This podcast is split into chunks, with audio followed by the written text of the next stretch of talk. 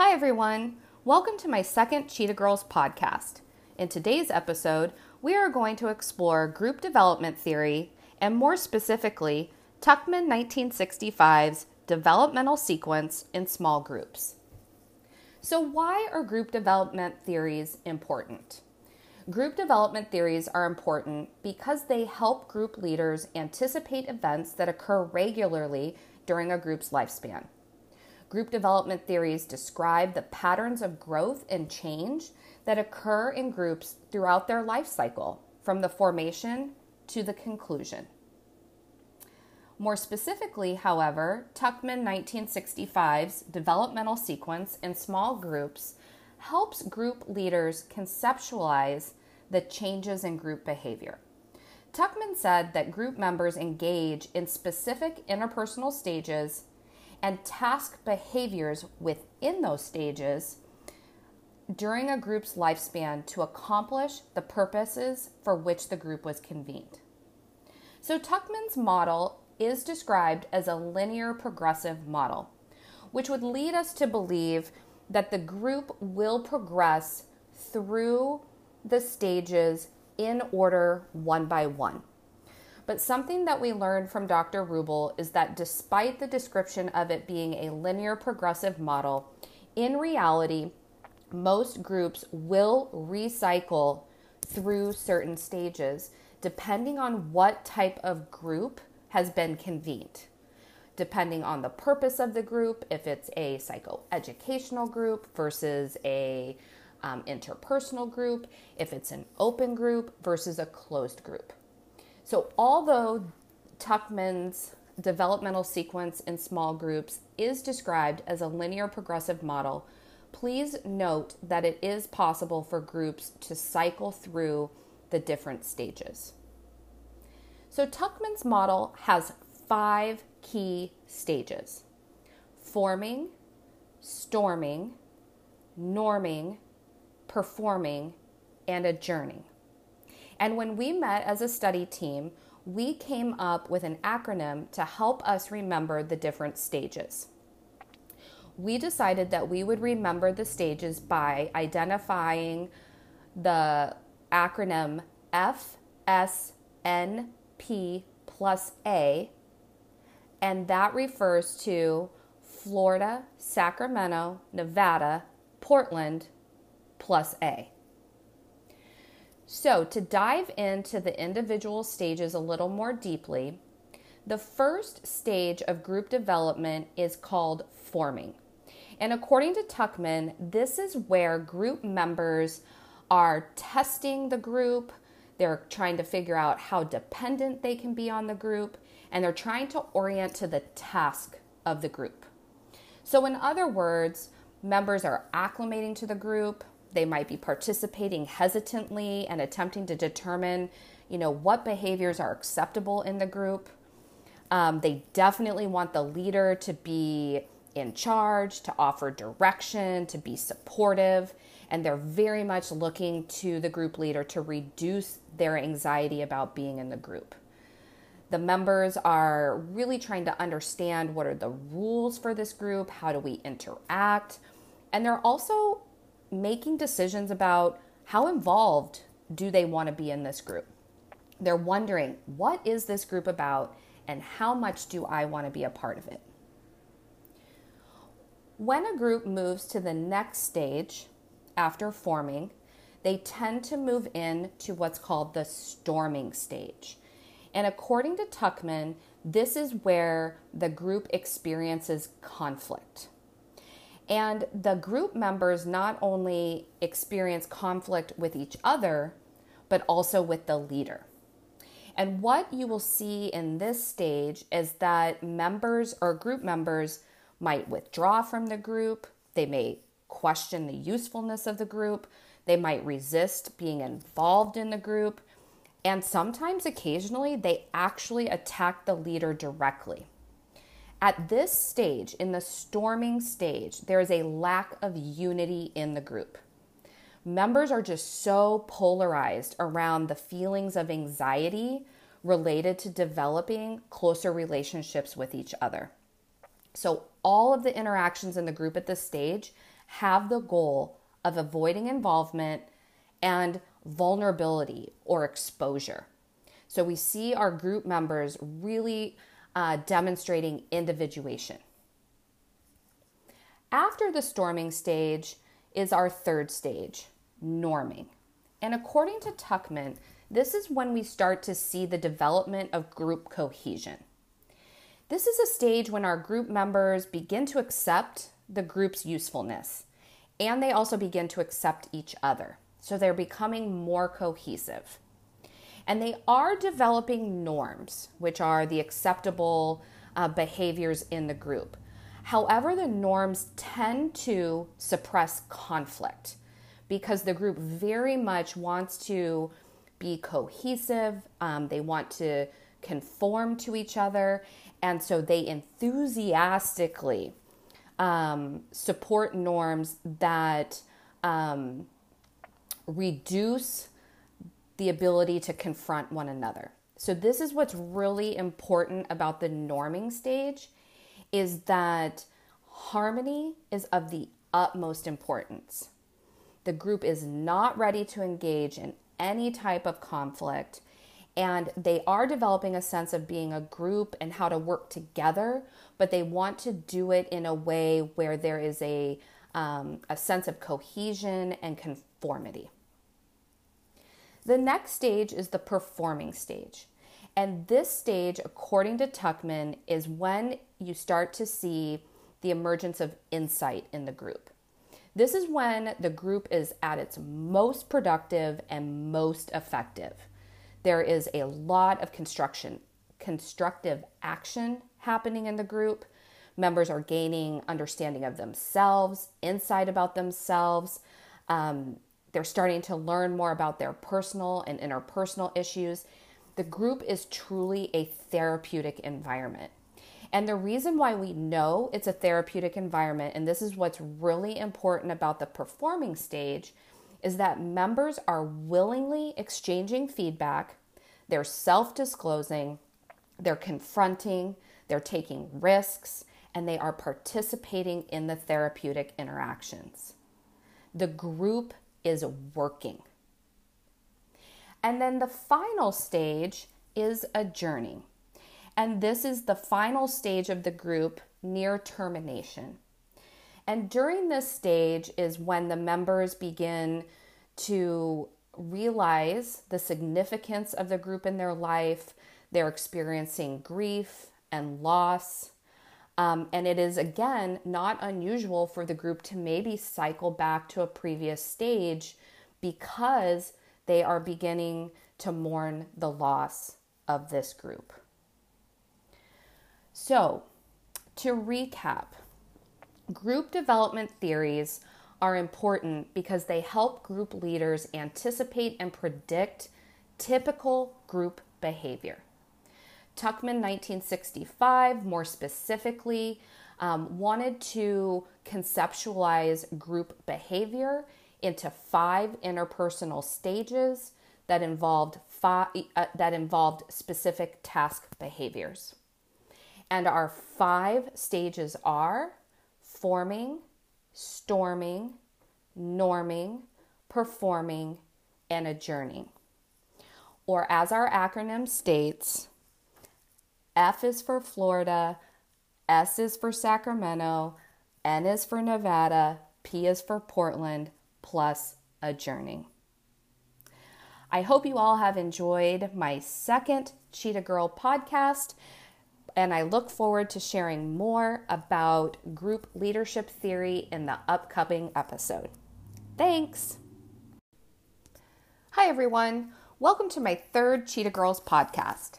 In our last episode, we explored Tuckman 1965's group development theory. And today, we are going to learn more about group leadership theories. We are going to focus on focal conflict theory and general systems theory. But first, why are group leadership theories important? Group leadership theories are important because they help group leaders conceptualize the group process. More specifically, group leadership theories help us understand the conditions necessary for change, help us understand the dynamics of group members' interactions, helps us understand the role of the group leader, and help us understand how the leader uses group member interactions therapeutically. So, with that in mind, we're going to focus on two specific group leadership theories today focal conflict theory and general systems theory. Focal conflict theory was conceptualized by Whitaker and Lieberman in 1964. And their theory states that the interpersonal concerns of group members and how these concerns surface in the here and now is important to understanding the group interaction. This theory has the goal of helping members develop more effective and more effective interpersonal solutions and self perceptions. To do this, focal conflict theory proposes that there are themes in members' verbal and nonverbal behaviors and interactions that reflect shared concerns, which is essentially what group members wish they could say or do in the group. In the language of focal conflict theory, these are the disturbing motives.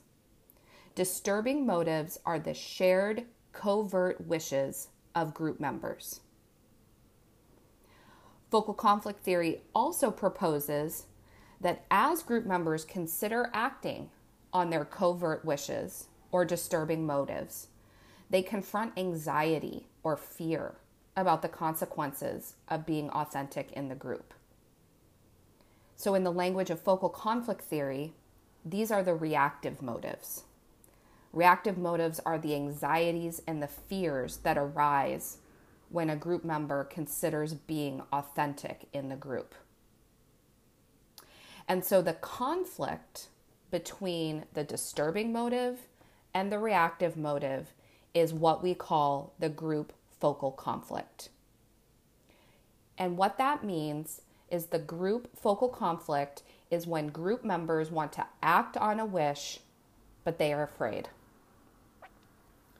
So, to drill down a little bit more into disturbing motives and reactive motives, I wanted to share some examples. So, what might be some disturbing motives or covert wishes that we might see members demonstrating in their behaviors and interactions? What we might see is members who want to share their emotions, members who want to openly share what bothers them about other group members, members who want to discuss issues of interpersonal attraction, members who want to resolve conflict, members who want to disagree. So these are the covert wishes that group members may have in the group.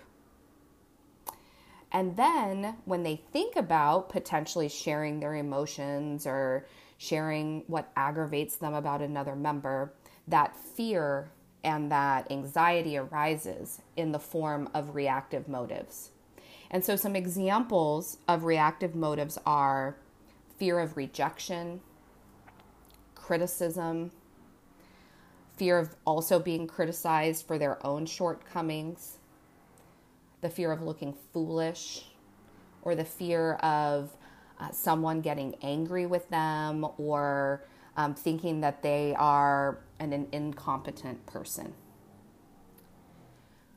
So, when we're engaged in this group focal conflict, wanting to act on our covert wishes but being fearful or afraid, groups develop solutions or agreements on how to deal with or how to eliminate that anxiety. And so, group members' behaviors and interactions have the goal of responding to that focal conflict. So, there are two types of solutions that may uh, be enacted in the group, um, and the two are enabling solutions and restrictive solutions. So, enabling solutions are those that allow group members to express their disturbing motives or their covert wishes and to explore uh, their reactive motives, those fears and those anxieties. Restrictive solutions, on the other hand, uh, do not allow members to express their disturbing motives or covert wishes and to explore their reactive motives. So, once again, let's drill down a little bit more on the different types of solutions. So, enabling solutions, ones that allow um, members to express their disturbing motives, might be openly talking about feelings and the fears associated with sharing them, uh, sharing reactions and fears of what it would be like to be criticized in the group, uh, discussing fears about vulnerability and, and what they appreciate about each other and what attracts them to each other in the group. Um, sharing reservations about um, being seen as incompetent or talking about the fears um, of being criticized and the desire to disagree. So, those are enabling solutions. Restrictive solutions are those, again, that do not allow uh, group members to share their disturbing motives. And so, what we might see happening in the group is the group talking about cognitive topics, um, not talking about feelings or emotions uh, potentially ignoring um, behaviors in the group and just focusing on um, harmony and how to get along, not acknowledging perhaps um, kind of like the elephant in the room. Um, attempting to avoid issues by talking about relationships outside of the group, uh, just flat out pretending that there there is no conflict in the group, um, and changing the topic whenever um, you know a conflict or disagreement begins to surface in the group. So those are restrictive solutions. So again, group members have covert wishes, which are disturbing motives. Uh, they respond with reactive motives, the fear and the anxiety. That's the focal conflict. And then to work through that focal conflict, group members uh, create enabling solutions and they create restrictive solutions. And that's because the goal of the group is to maintain an acceptable level of anxiety, and that is called equilibrium. Um, and equilibrium occurs when there is a balance between the disturbing and reactive motives, when there is a, a solution. But when members can't agree on a solution, they actually become involved in what's called a solutional conflict. Um, they attempt to deal with the anxiety created by the focal conflict, um, but they're in a solutional conflict until they successfully find an enabling solution. Um, Dr. Rubel shared with us that all groups develop a theme. Um, the, there will be a series of focal conflicts where disturbing motives are closely related. Um, and that generally for Dr. Rubel um, is where she notices where the group's energy is. So, to identify focal conflicts, um, Dr. Rubel recommends that group leaders um, observe interactions over time, the themes that might come up over and over again where there's a lot of energy. Um, and she always asks herself, you know, what does that maybe, um, what does that reflect? What is the deeper need um, of of that energy. And she says it's it's often, you know, maybe wanting to be more intimate in the group or a group member wanting to have more power in the group. So, what is the goal of a leader? A leader's goal in terms of his or her intervention is to uh, disrupt restrictive solutions and to promote enabling solutions. So, our second group leadership theory is general systems theory. And this was a theory conceptualized by Durkin in 1981. And unlike focal conflict theory, where there is uh, a focus on the conflict and anxiety in the group, um, general systems theory really focuses on the communication patterns, the types of interaction that are occurring in the group, and and describing how the group is interacting.